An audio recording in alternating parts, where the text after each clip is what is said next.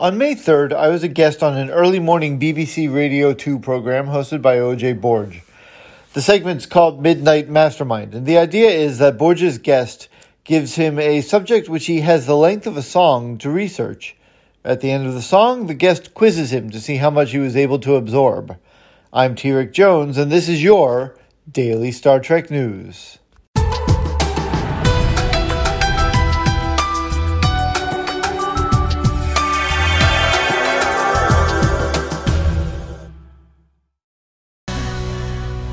There's some outrageously brilliant... Oh, my God, some of the puns that are coming in. I can't do them right now because we've got business in hand, but seriously, uh, these are some of my favourite puns of all time. Uh, celebrity sci-fi puns, eighty-eight two ninety-one. Now, Midnight Mastermind. But I need to concentrate, for it is time for a Midnight Mastermind.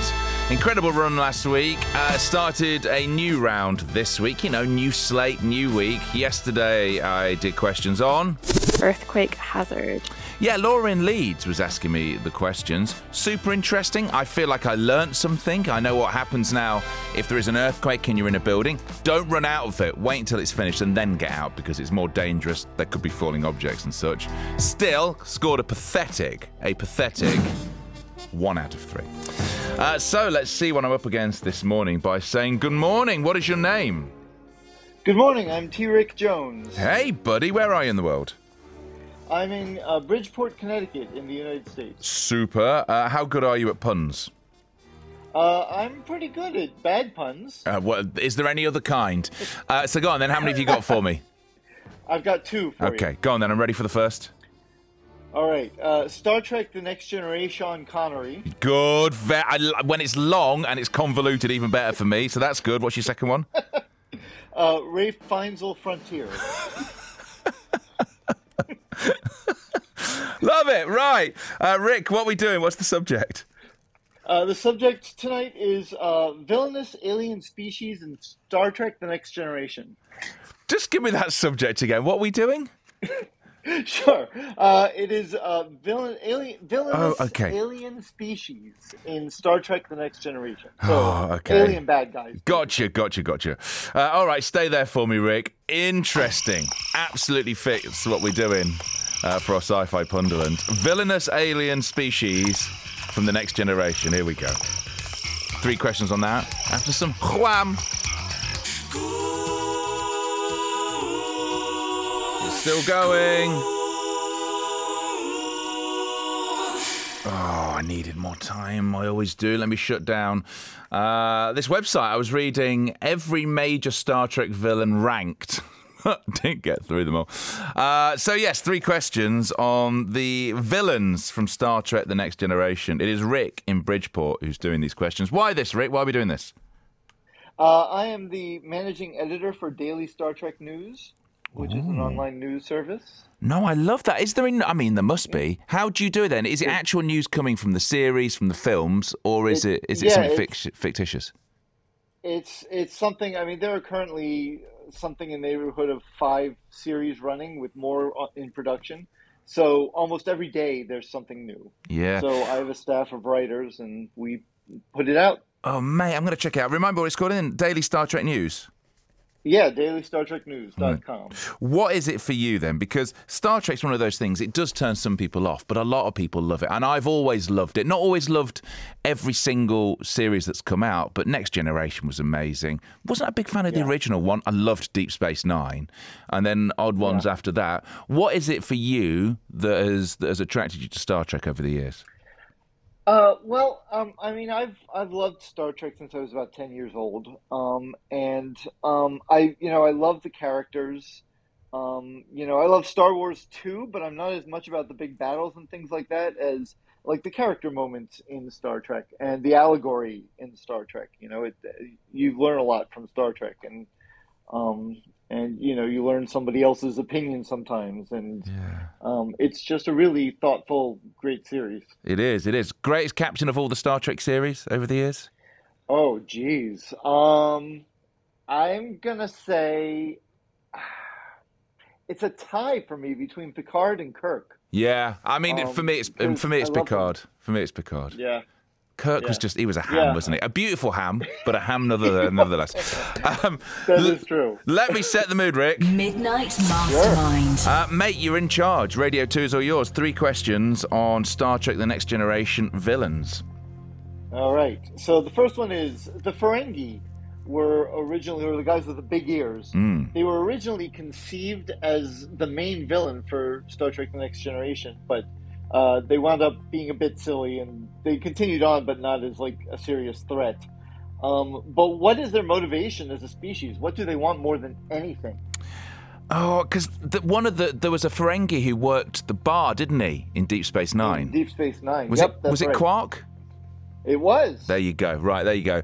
They wanted. Oh, I, no, I, don't, I can't remember, but I, I seem to recall it being. It's not like defined. Oh, am I going to say this? I, I'm because I think I'm wrong. I'm probably going to go. It wasn't to find females of their species, was it? No, it was. No, not. It wasn't. Okay. Was that what Quark was doing at Deep Space Nine? Was he a bit of a uh... Lothario? Not, not really. Okay, uh, they don't had, know I've had got a couple of romance episodes. But, okay, uh, but no, they wanted profit. Ah, which okay. Is what Quark was doing? Yeah, he was, he was making profit at that, the bar. That makes sense. Okay, terrible start. Let's go question two.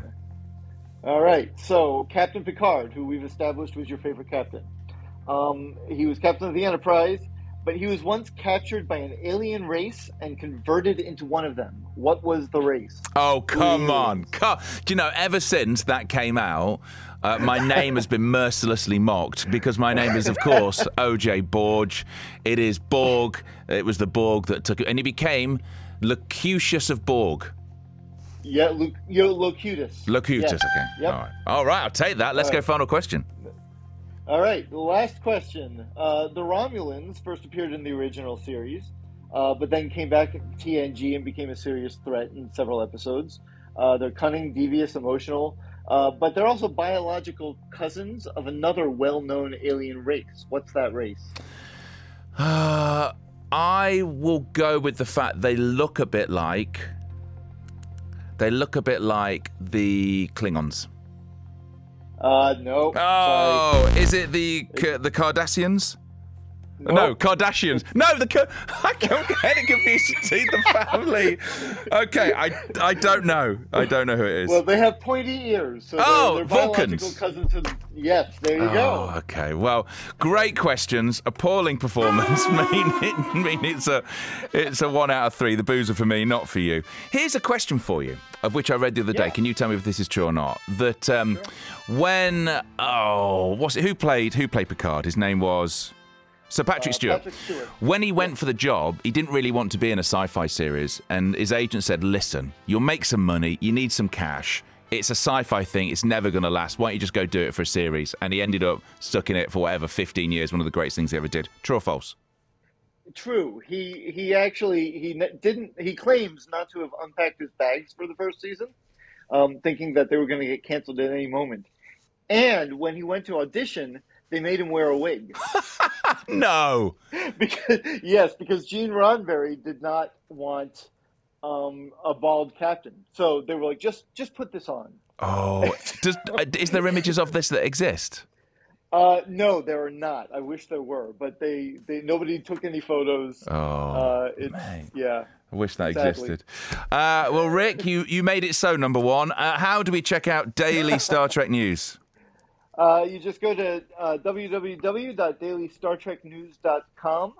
Uh, we also have a podcast. You can um, subscribe to our podcast on any podcatcher. It's just Daily Star Trek News.